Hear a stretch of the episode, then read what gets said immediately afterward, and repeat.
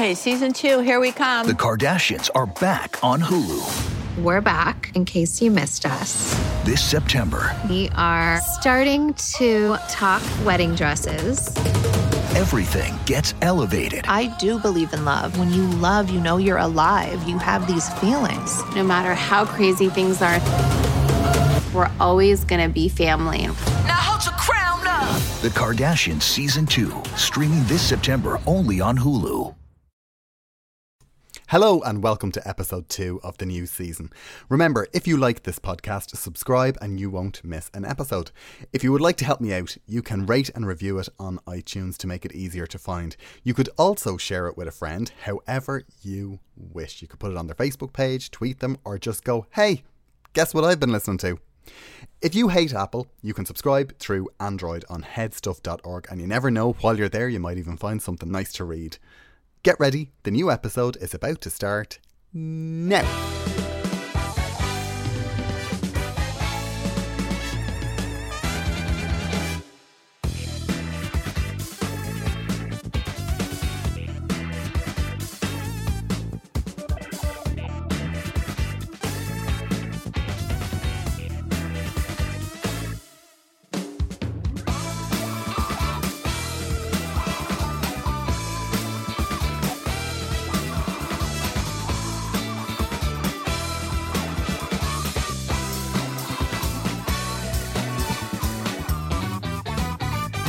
Hello, you are very welcome to another episode of Fascinated. My guest today is the fantastic Carol Decker. Carol was the front woman of the 80s rock band T'Pau, and she wrote some of the most recognisable songs from the 80s. China in your hand. Don't wish too hard because... I contacted Carol to see if she would be interested in doing an interview for this show, and she said yes, but she asked if I could go to her house as she had broken her arm after a night out with Kim Wilde and Bonnie Tyler. Of course I'm going to go to her house, even just to hear that story. So when I was in London, I got the train to the very fancy town of Henley-on-Thames, and I have to say we had a blast. Whether or not you know T'Pau, you will definitely have heard their music. If you think you haven't, just turn on an 80s music station and wait 20 minutes and the chances are they will play China In Your Hand or Heart and Soul or Secret Garden.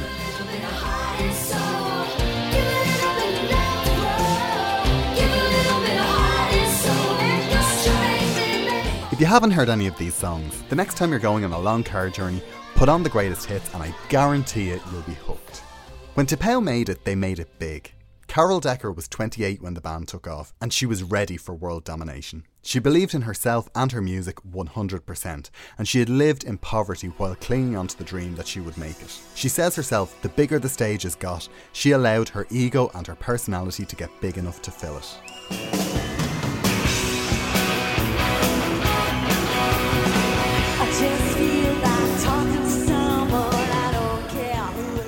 By the time they got their record deal, Carol and Ronnie already had all of the songs written for the first two albums. They went to America to make their first album, Bridge of Spies, with a very respected producer. But when the record was pressed, they realised there was a sound problem. This, coupled with the first single, Heart and Soul, bombing in the charts, was very nearly the death knell for the band. The record label gave T'Pau one final chance when they re-released Heart and Soul, and it was worth the chance. The song became a smash hit all over the world. After their second album, cracks began to show. Carol told me about the struggle to make the third album, and how being the one to call the shots wasn't always easy.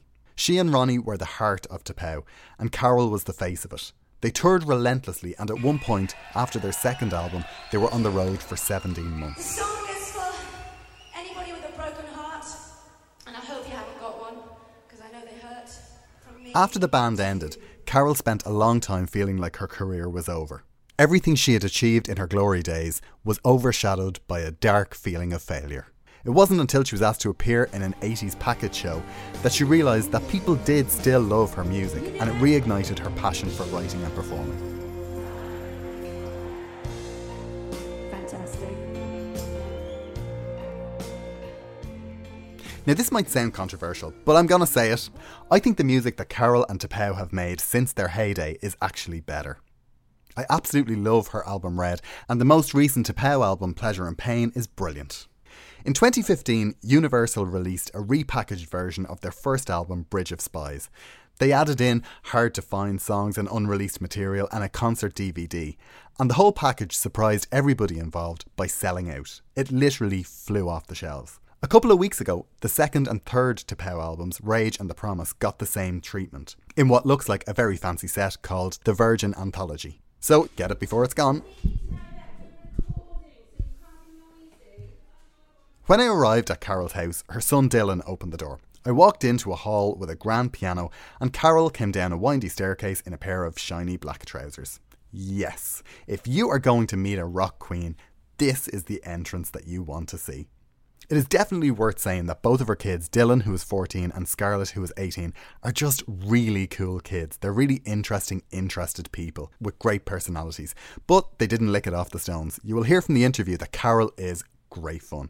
She has a big personality, she loves stand-up, and has a completely uncensored, deadpan sense of humour. She is just fantastic company, and she has had an extraordinary life. The story of T'Pau is very much rags to riches. It's the story you want to hear if you are working hard and believe that what you are doing will take you to great places in the future. They were born out of conviction, hard work, and the right tape being in the right pocket at the right time. This is the fantastic Carol Decker.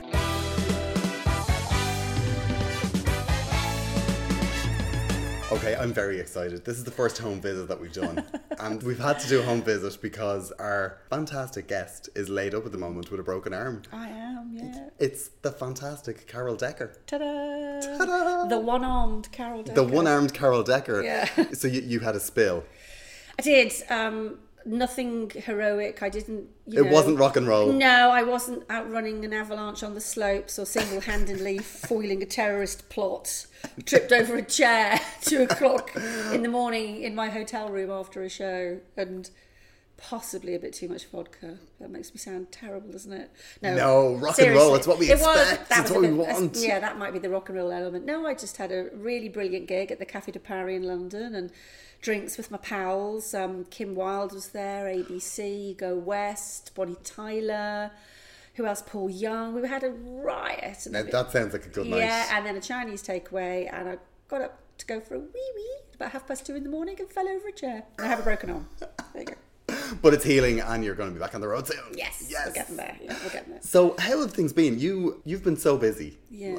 I was just looking at your website. You're literally working non-stop, gigging. You've written a book. How has the last 2 years been? Busy. I mean, I have been busy for the last 15 years. It's crazy. I did my first 80s package tour in 2001. It was called Here and Now. And we went around the arenas like the NEC and Wembley Arena and Glasgow SEC and all the places that I used to sell out on my own, in my glory days. And just haven't stopped. To be honest, a lot of people were sort of wrinkling their noses at doing that, but I had nothing to lose. My career had been dead in the water for quite a few years. And although I was fortunate enough to have made money because I co-wrote all my hits, I was kind of bored and kicking my heels and still wanted to perform. So I get a call, do you want to do this tour? And you do it with a house band. You just come on, do a handful of your best known songs, off you come, and the next one comes on. Yeah. But it's enormous fun. So that's kept me busy for ages. And then I was doing a little bit of acting, a bit of West End, I did some radio. And then I just thought it's time I did something for myself and just step out of the kind of 80s packages. So in 2013, it was the tail end of our 25th year, so I put a band together including Ronnie Rogers, who co-wrote all the T'Pau stuff with me and was the founding member of T'Pau with me back in the 80s, and also my ex-partner. We were together for a long time, personally and professionally. And so he came back in the band, which was great for the fans because we were the core of it. And then I just had great musicians that I work with now. So we toured that. That inspired us to do an album, Pleasure and Pain. Which is, I have to say, an absolutely fantastic album. Thank you. I really love it. It's really strange. I was trying to think back of my history with T'Pau, and I was very much a greatest hits man. Yeah. And it's only lately, actually, that I have started to learn what songs come from where and what the hits were, because I think I was 10 when all right, shut up. And it's only now I'm starting to actually listen to them as part of the albums. Yes. But Pleasure and Pain, it really, I don't know whether it's the chemistry of the two of you being back together, but it really does sound like that stuff. Well, that was our intention. We wanted to keep the integrity of what we did. It's kind of it was kind of difficult because the world's moved on. And you think, well, should I dump what I used to do? Because that's the 80s and that's then. So try something new. But then your fans don't want you to change too much. And also I found that I couldn't. I'm forged in a certain era and I write songs in a certain way. And so does Ronnie. And we have a certain chemistry between us. And was it easy when you got back together? Yeah, it was. It was just like, you know, we just gel really quickly. It got fantastic reviews, which is lovely. That's nice. So difficult to shift units these days. There's no. I know. Did the online thing? Did that do anything with getting it, you know, further afield and stuff like that? A little, to be honest. Now, if I sell my records, I go on the road and I do a meet and greet afterwards, and people love that. They like to meet you. They like to see you sign their own record, because you know we don't get in the charts anymore. Even though my old stuff, you know, Heart and Soul, Valentine, China, that gets played on the 80s classic stations. On a loop. Every day, yes. All over the world. So, but those stations are formatted to play that stuff, so they won't play your new stuff. That's a shame. And then Radio 1 stuff won't play your new stuff because you're too old. So you get stuck. Yeah. And it's really difficult to get your music out there, which kind of hurts me a little, because I agree with you. I think that Pleasure and Pain is a fantastic album, and it got like 5-star reviews, and it said it sounded contemporary but had the core integrity of T'Pau, as you remember, like you just said. Sometimes when people go back and they do a new album, you kind of go, who is that actually? I kind of recognise the voice, but within a couple of bars you go, oh yeah, that's definitely T'Pau. Yeah, definitely. Yeah. Like I love that song Demolition Man.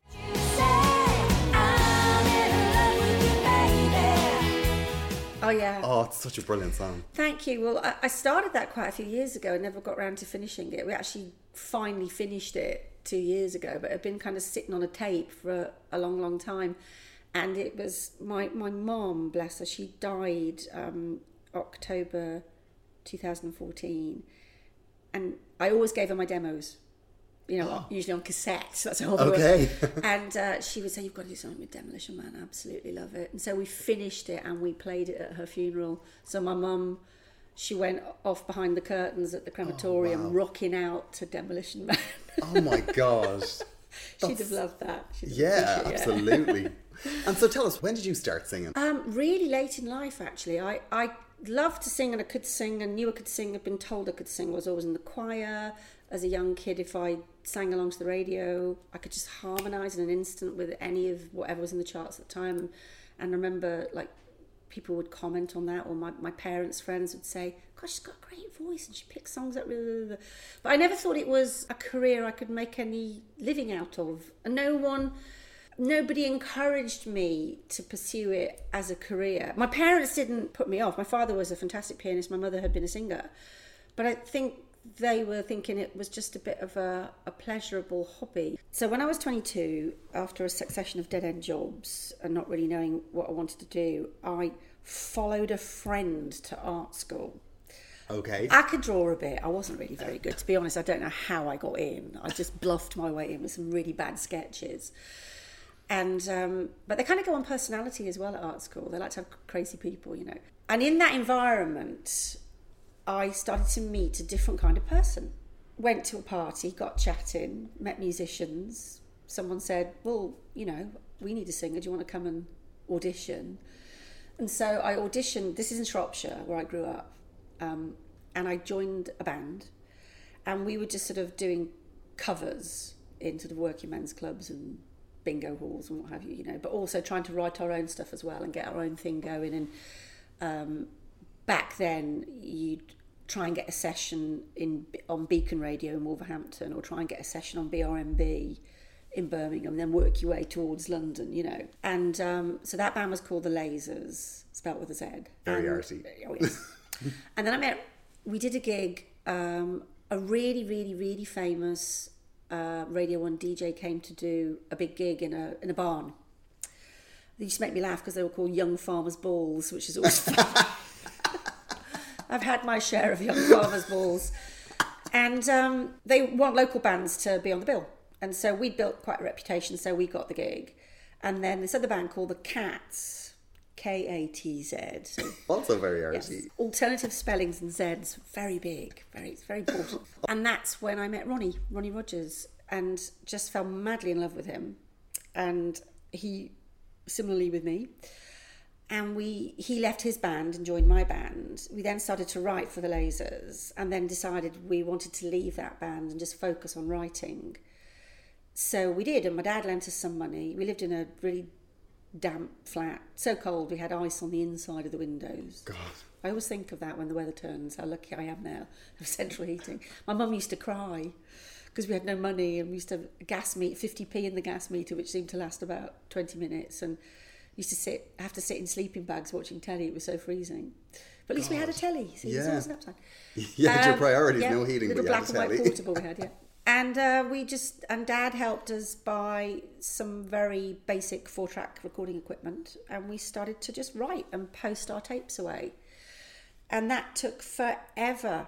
We were still in doing covers and stuff to earn some money, with our mates. And then finally, after lots of rejection letters, we got an opportunity to do a showcase gig in London for a Virgin label, and we got signed to Siren. And the rest, sort of kicked off with Heart and Soul, and on we went. Yeah. When Heart and Soul first came out, that wasn't a hit initially, but it went into a jeans commercial. Pepe Jeans. And I was really surprised to learn that you didn't actually earn any money from the jeans commercial. No, you were just... It was way before endorsements. And certainly no... We were at the start of our career, so I think if you're a big star, you might be able to say, well, you want to use my song, you're going to give me some money for it, I mean, of course I got the publishing, for the song and... for the song being played, the PRS and the publishing.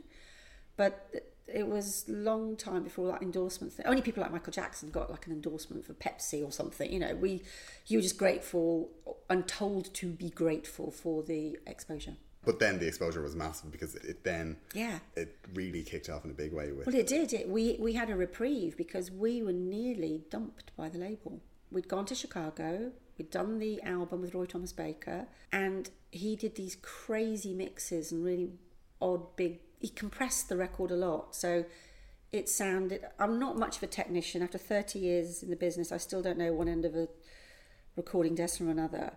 But the amount of compression that Roy put on the record meant it sounded stonking on the radio, particularly AOR American radio. Okay. Adult-orientated rock, as they call it. Okay. But it sounded awful on your turntable. And of course it was vinyl then, so I remember getting my first pressing, putting it on and going, racing over to my amp and trying to take the treble off and take the bass out and trying to get it to sound. I was going, this sounds fucking awful. So David Bettridge, our MD, just called like a crisis meeting and said, this sounds fucking awful. He hated it. So when Heart and Soul bombed, it was like, see, told you so, and we were up to our eyes in debt for what it cost to work with Roy Thomas Baker, the great man, Queen, Bohemian Rhapsody, to name but a few. Oh my God. And Roy was very experimental, and Ronnie was really into Queen. I wasn't particularly, although I respected them. I was more into his most recent success had been The Cars.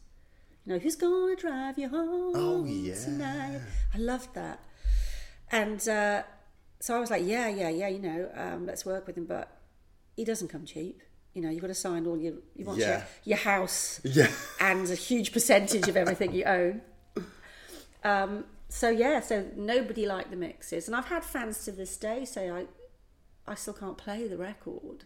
I think when it went to CD, possibly they tweaked it a little. This is the Bridge of Spies album. Sorry, yes, yeah, Bridge of Spies, the first album. I never knew that. Yeah, so we got a reprieve with the Pepe Jeans commercial. So that persuaded... It shot up the American charts, which was incredibly important, and I'm sure still is for artists. You make it in America, the American reach is so wide across the world in terms of the arts, So we got a reprieve, and it got re-released in Europe, and then it went top 5 in most of the places it got released in. So it went to number 4 in the States and number 4 back home, and that was great, you know, so we were back on track, but it was touch and go, you know? Yeah. And to have such success after that, because you were simultaneously, you were number 1 in the singles charts, the dance charts, and the album charts all at the same time. I know. And funnily enough, because we're here at my home, which is in Henley-on-Thames, and down the bottom of the hill is George Harrison's house. Okay. A little bit bigger than mine. And his wife, Olivia, still lives there. And she used to come to our restaurant when my husband had a restaurant out here. And of course, I kept him at the number 2 slot with Got My Mind Set On You. And he congratulated me. I got to meet him before he died. And it was at a Prince's Trust thing. And he congratulated me, you know. Oh, my God, that's nice. And I kept Paul McCartney at number 2 in the album charts. So I kept 2 Beatles off the number 1 slot. But they've done all right. They've done okay. They've made a couple of bombs. Yeah, they've done okay. They let me have my little moment in the sun. Yeah, and what a moment. Like, because China In Your Hand, that's a spectacular song. Thank you. Do you remember the sessions when you wrote and recorded that? Yeah, and in my autobiography, Heart and Soul, when going through boxes and boxes of junk, because I'm not much of an archiver, we found the original lyrics. No way. In a scrappy notebook like you've got there. Yeah, like that one. Yeah. With all the crossings out, you know, it was a theme she had down the street. All that shit, cross that bit out, you know. And all the crossings out and everything. So we photographed that, and that's in the book. And, and I was really moved to discover them, because that was 1986 I wrote it. So when you... I'm going to get a bit of wine out of the fridge. I don't have to do anything sensible today, do I? Do you want any? Oh, go on, yeah. So, where were we? We were talking, China In Your Hand. Like, when you wrote that song, did you think, oh, I've got a hit here? No, or was it just another song? No, well, it didn't get us the deal, because it wasn't born. The songs that got us the record deal, the main one was Valentine.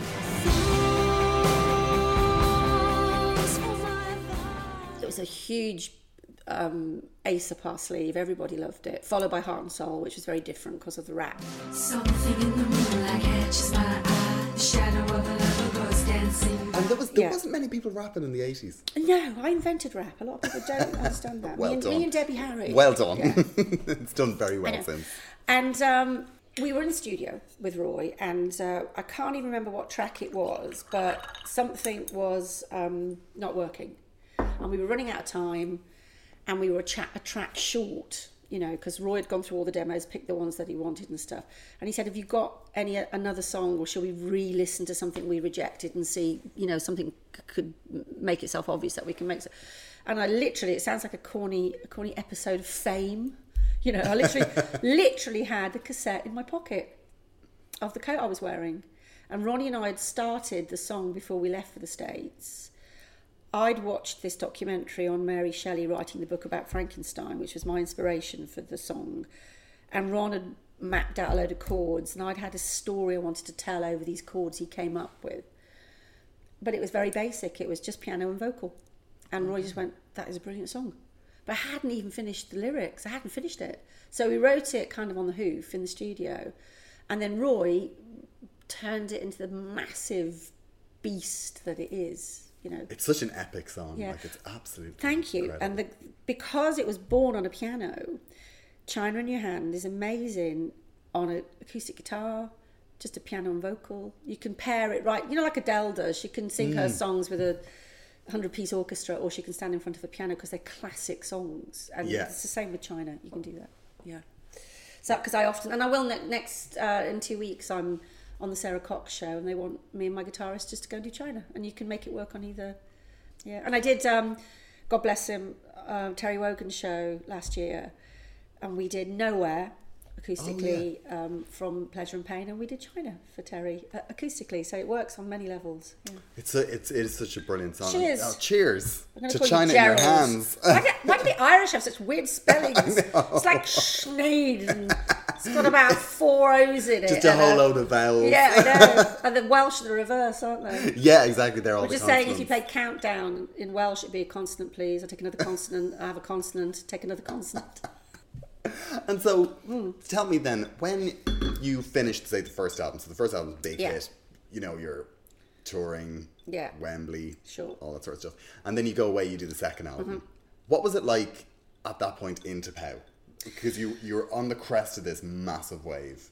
It was amazing, and to be honest, I think it's when we did Rage we started doing the arenas. I think with Bridge of Spies we were still largely supporting people like Brian Adams and doing the sheds with him.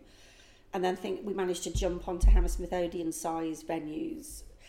By the time Rage came out, we were booking out Wembley, booking out the NEC. And it was incredible. And although it was a hard-won victory, from when I met Ron, it was probably 6 years before we got our deal, finally got a deal, Okay. So it was a long time coming.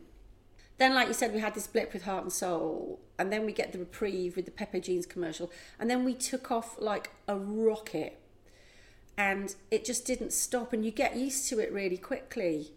And so you get out, I went from being on the dole to, first class travel. Richard Branson gave Ronnie and I a 2-week holiday on Necker Island, because he was our label boss at the time, as a thank you, Nominated for 5 Brit Awards, didn't get one of them.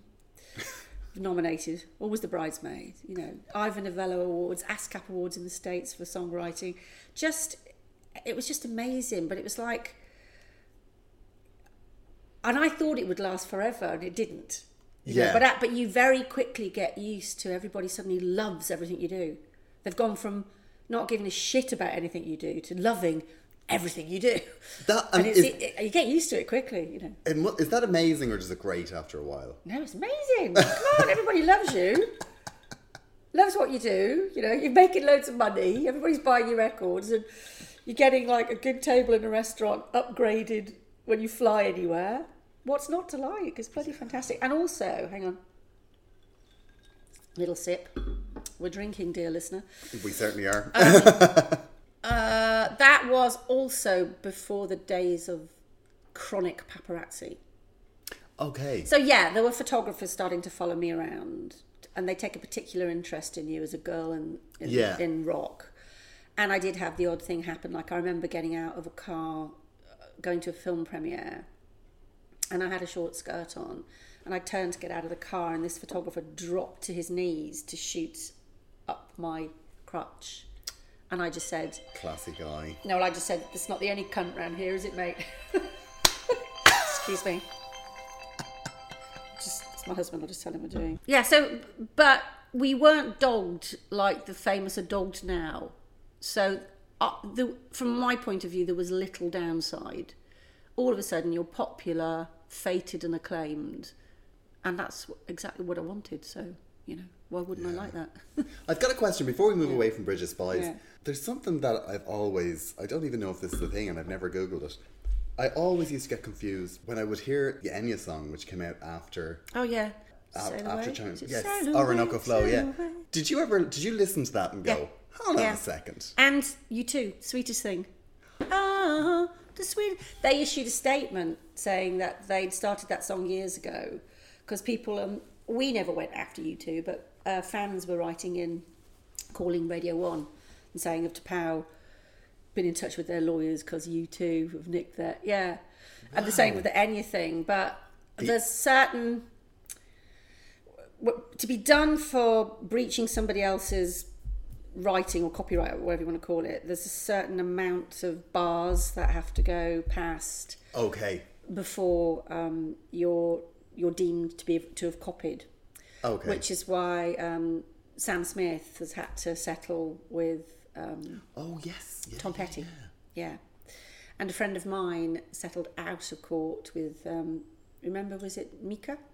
Because his song, Take It Easy, it's just, I just died in your arms tonight. Oh my God.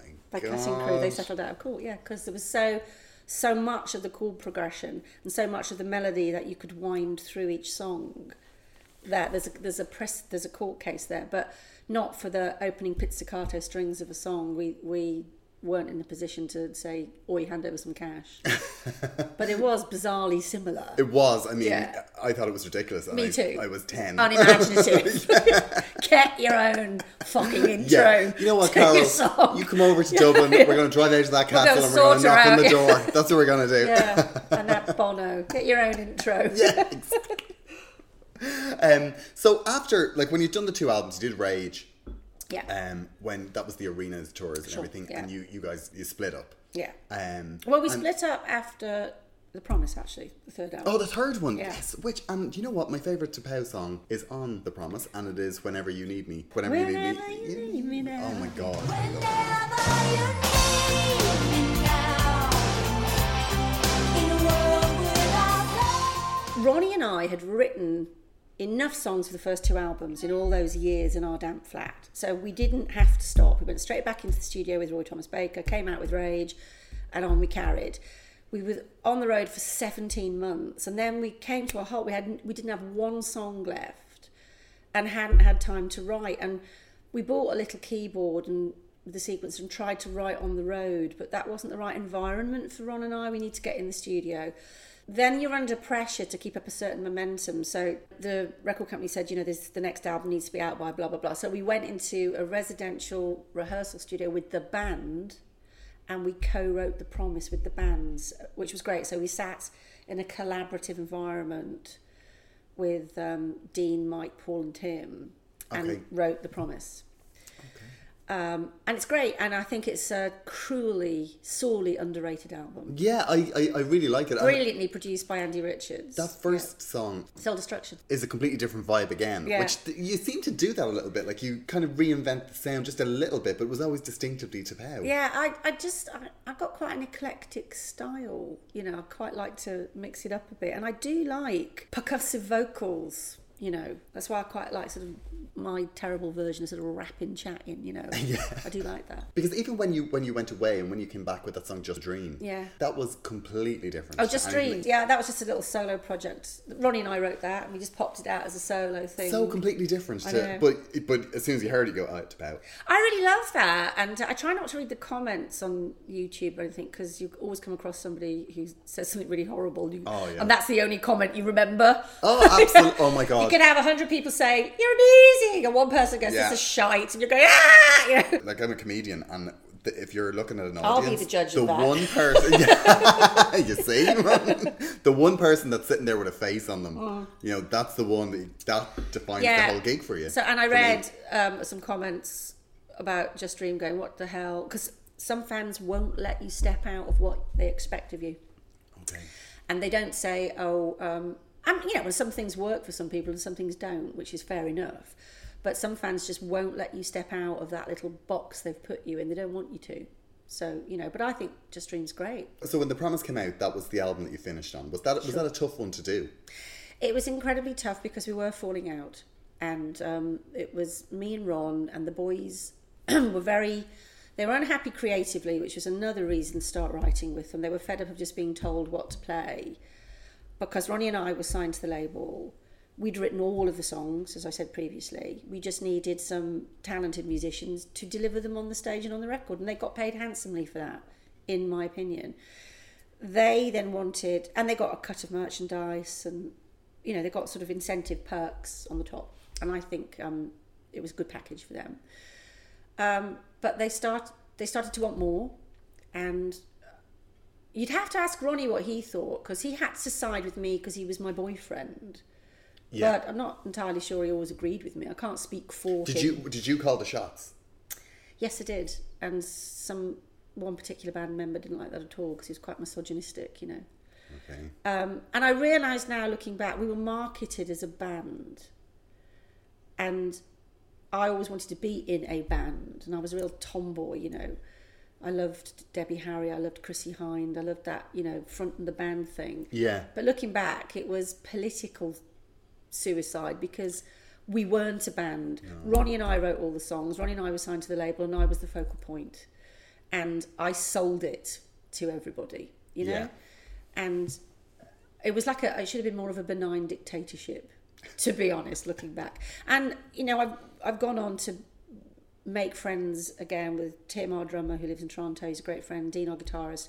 We buried the hatchet, and we all realised we'd all acted a bit stupidly. But when we were making The Promise, we'd be in the control room with Roy, and the phone would ring from reception, and they'd say, and the four boys would go out. It was their lawyer. So Ronnie and I'd be sat there with Roy, and the boys would go out and have a conference call with their lawyer. Then they'd come back in, and then the phone would ring again, and the reception at Rockfield would say, it's Carol and Ronnie's lawyer. So Ronnie and I'd leave the room and talk to our lawyer and then come back in, because the two lawyers had then spoken on the phone. And it's like a really horrible divorce, you know? Oh, God. And at the same time, you're trying to write an album. Yeah, and the thing that they did for me, and I don't like... It's horrible talking about it, because I have made friends with Tim and Dean, but it's just a fact. It's also in the book. When you write a song, we just split it six ways. There's six of us in the room. It's a six-way split. Under the old publishing laws, if I want to, as the lyricist, and particularly the main melody writer, I could take 50% of the song. I can also take a sixth of the other 50% if I wanted to. I didn't. I did a six-way split. So when we wouldn't agree certain terms with them, they then said, then you can't put the album out. We'll put an embargo on the songs because we've got 4/6 against you and Ron. And that just kind of did it for me, because I don't think they realised how generous you I was being. Yeah.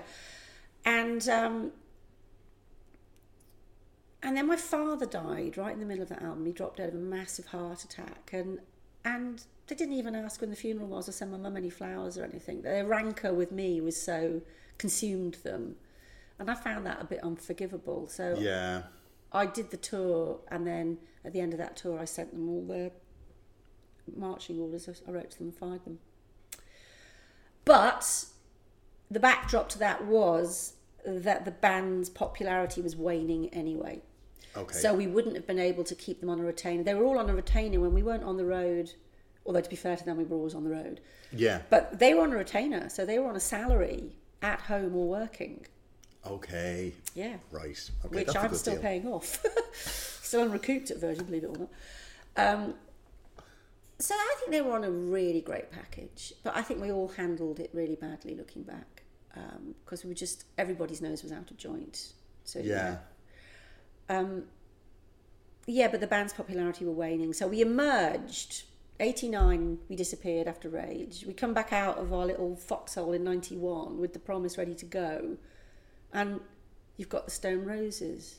You've got The Farm. Things have changed. There's raves. Everyone's dropping an E and dancing in a field to indistinguishable beats, you know. And we were just so old-fashioned. We were so old-fashioned. And for the whole of the 90s, I was dead in the water, whether I stayed in the band or not. Nobody was interested in my kind of music. And also, like I said, I couldn't change. I couldn't suddenly reinvent myself as a rave artist. And then you had Oasis and Blur, and there's a complete... Yeah, the 90s were so strange. Yeah, and we were absolutely derided. We were laughed at. You know, it was like being a Holocaust denier. No, I wasn't in T'Pau. But you got me mixed up with someone else.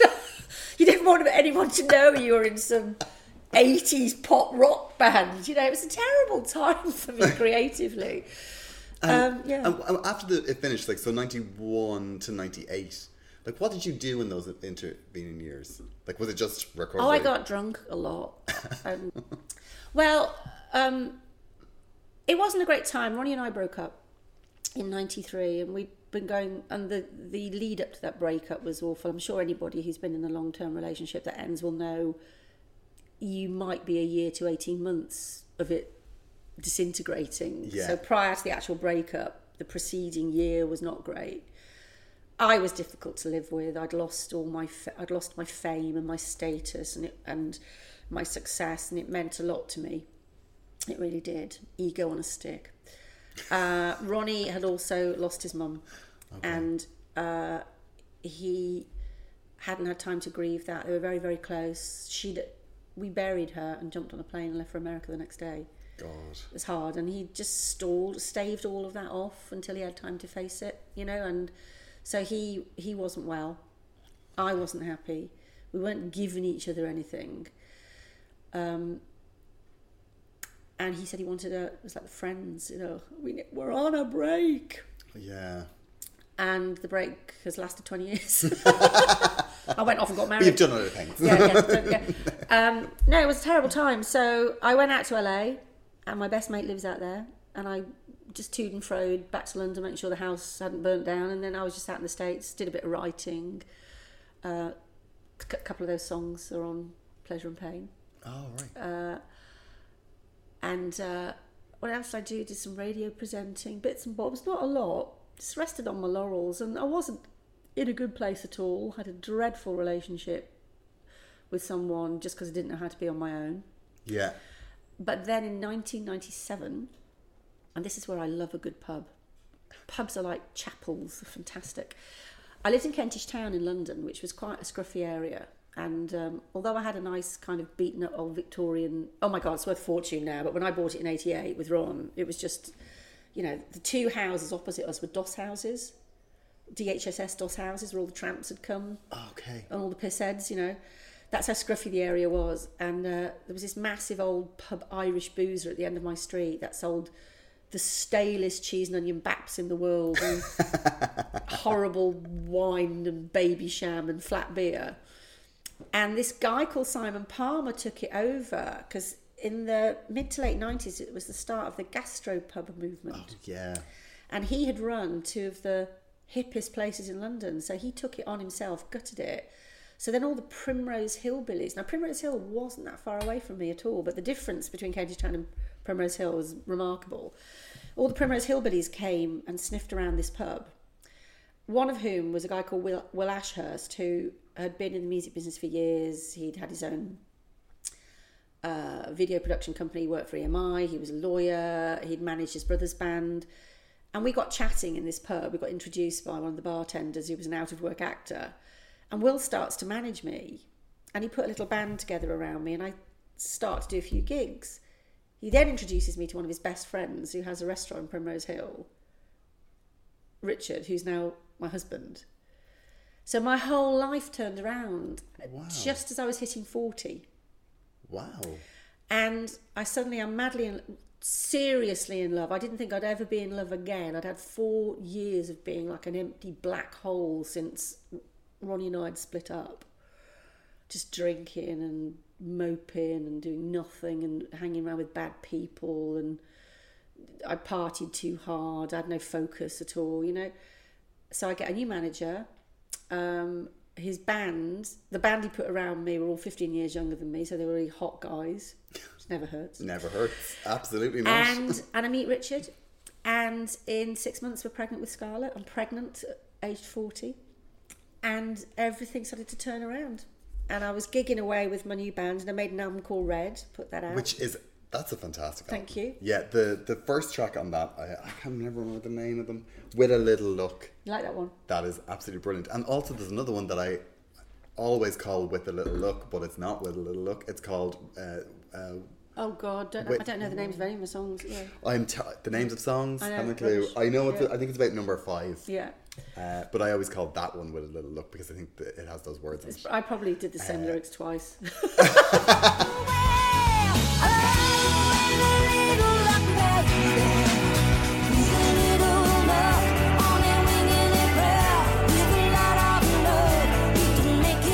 Running out of ideas.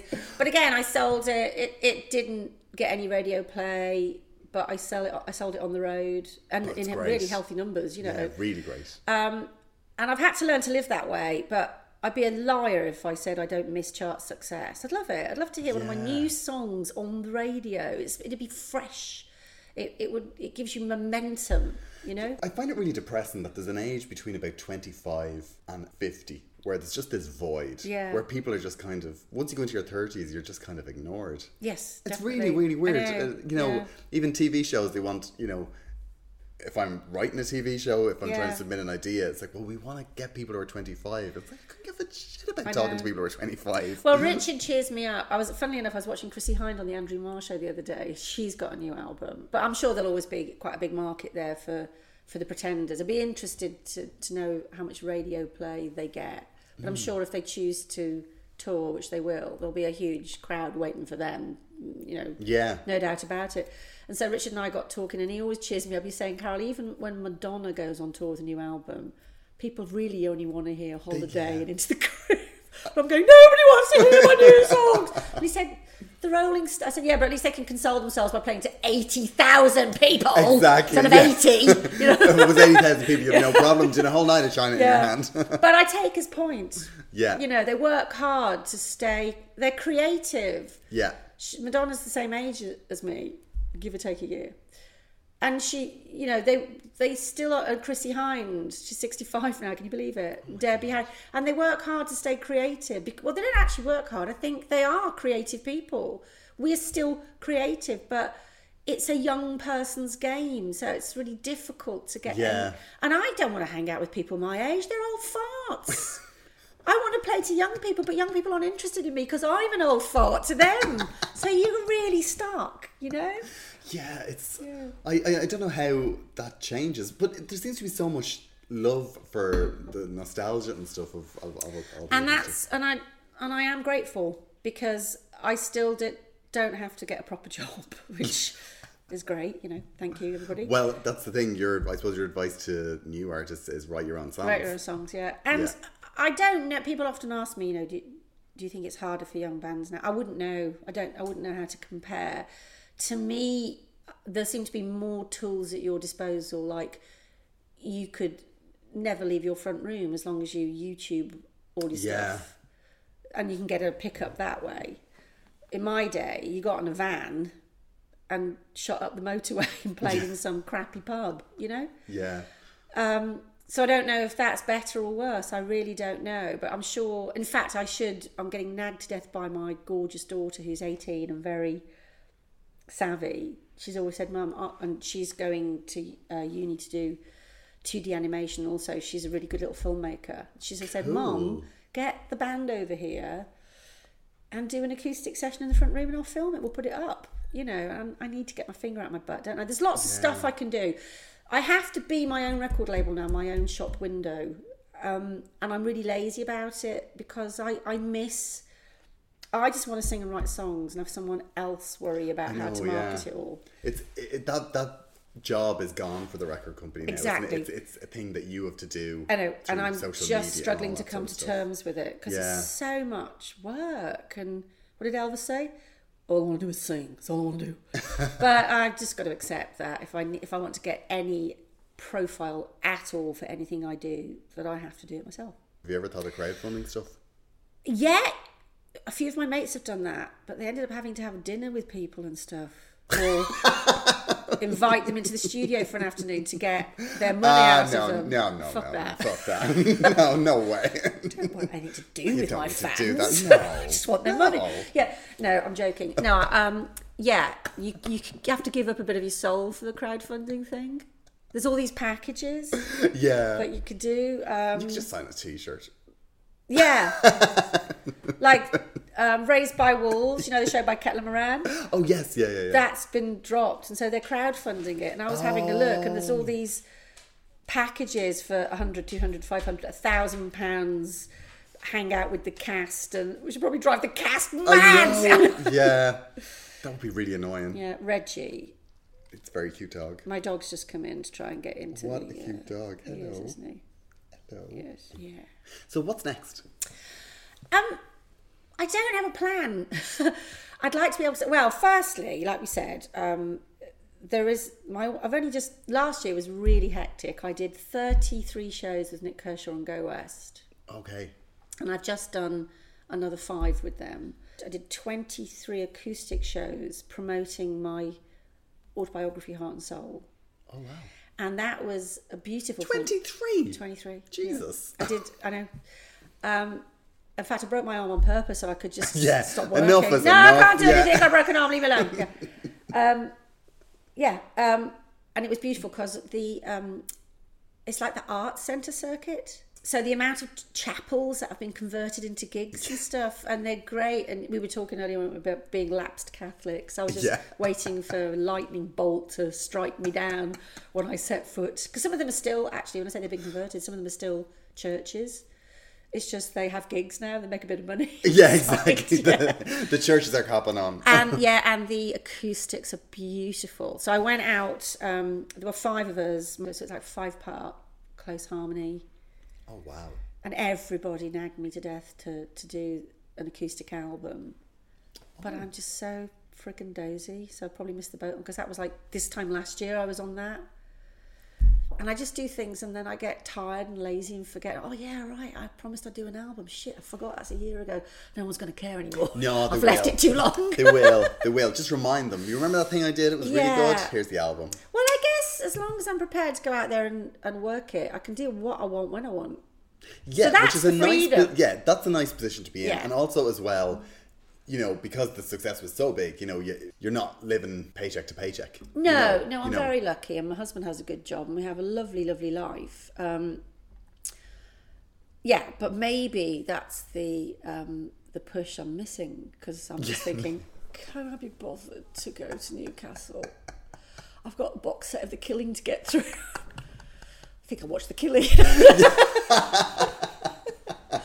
Oh, I tell you what, having this broken arm, I'm watching a lot of box sets. What are you watching now? Oh, I'm on The Killing. The Killing. No spoilers. No, do you know what? I haven't seen it. It's fantastic. I watched, I think, 4 episodes, and I got to a bit where there was a scene of somebody crying for ages, and I thought, oh, this Scando crime dramas are very dark and bleak. Yeah. Did you watch The Bridge and the Tunnel? No, I haven't seen any of them yet. Which is the same thing, yeah. And you can't kind of make a cup of coffee or get your...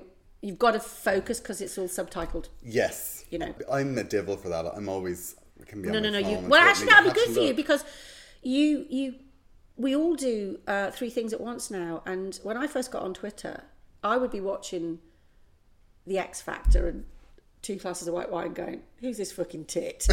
And loads of people would be chatting to me. And in the end, my husband said, could you watch the television with me, please? And not all these people we don't know.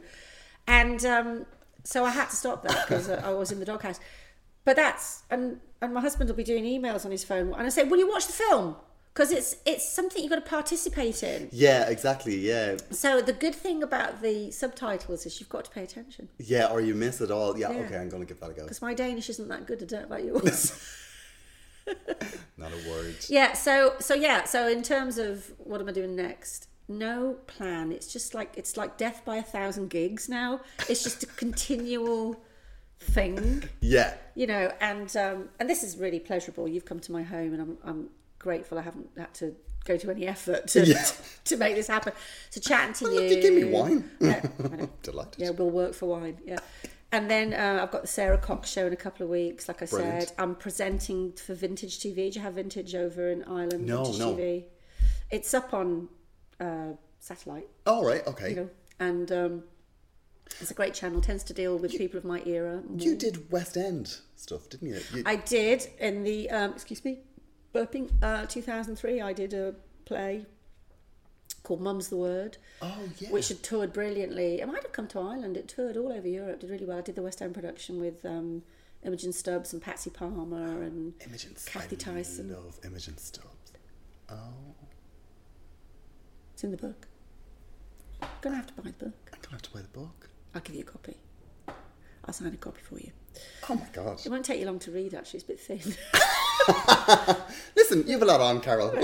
No, I agreed to do it. And then did what I always do, which is I had a deadline, left it till about a week before, and had to type like a monk. What is it called? They call a crash test dummy or a... oh my God, I always do that. I put myself under so much pressure. One minute I had 6 months to finish it, and the next minute I had 3 weeks. I was going, and I forgot half my stories. If I wrote it again, it would be thicker, but there you go. Well, Carol, it was just absolute pleasure. Brilliant. Absolute pleasure. Thank you so much.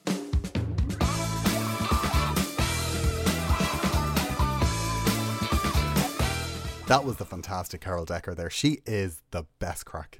I ended up staying for ages after that interview and had a little bit more wine, and I am a total lightweight. Carol offered to get me a cab to go to the train station, but I said, Carol, I'll walk. It's fantastic around here. Well, 3 hours later, I was still wandering around Henley. It's very nice, by the way. Bridge of Spies and The Virgin Anthology are available everywhere you buy music, and they are absolutely fantastic. Also, you can go to the store on T'Pau.co.uk to get signed copies of Carol's autobiography, Heart and Soul, which really, really captures the Carol that you have just heard. This section is absolutely hilarious, and it's about Carol performing at the Prince's Trust concert, and she is actually in a queue waiting to go on stage. So all the artists are lined up about to do their performance, and they just have to wait and one by one walk on, do their song, and then walk off. Just before her performance, Misha Paris had a broken microphone, and we helpfully offered her the use of my radio mic. She swiped it out of my hand like I was the help and flounced onto the stage without a word of thanks. She was not in a very good mood, but was also way too big and too rock hard to be pulled up on her manners. In fact, I think I thanked her for handing it back. Jerry Hall took her place on the stage and began to read our little introductory biog from a distant audio cue. Unfortunately, due to being either myopic or just from Texas, she stumbled over almost every syllable and finally introduced us as T'Pau. So if that sounds like your bag, get it. I read it and it is absolutely hilarious. All of the T'Pau albums are also there. Of course, everybody loves the stuff from the 80s, but I particularly love Red. I think it's absolutely brilliant, and also Pleasure and Pain. Also, there is a really, really cool DVD called The Story Behind the Tracks, which is a documentary where Carol and Ronnie revisit the house they lived in when they wrote all of those songs, and they talk about each song. It's absolutely brilliant, particularly if you're interested in how demos become songs. It's really interesting. Fascinated at headstuff.org if you want to get in touch with me. You can check out Carol on Twitter at Carol Decker and tell her you heard the interview. You can follow me at Garrod Farrelly, and don't forget to subscribe, rate and review on iTunes or headstuff.org. My thanks to Carol and to everybody at Headstuff and the Headstuff Podcast Network. Check out their other shows. I personally love The Alison Spittle Show. Also, if you heard the Kelly Bryan episode, you can still donate to Kelly's fundraising drive for the St. Thomas Lupus Trust. If you give enough for a cocktail for me and a cocktail for Kelly on Just Giving to I Gave to Kel's Cause, COZ. And if you get a receipt for that emailed to you, forward it on to fascinated@headstuff.org, and we're going to try and do something nice for everyone that donates. So what are you waiting for? I'll have a new episode in 2 weeks, and guess what? It's not a singer. Mull over that one for a while. Thanks for listening.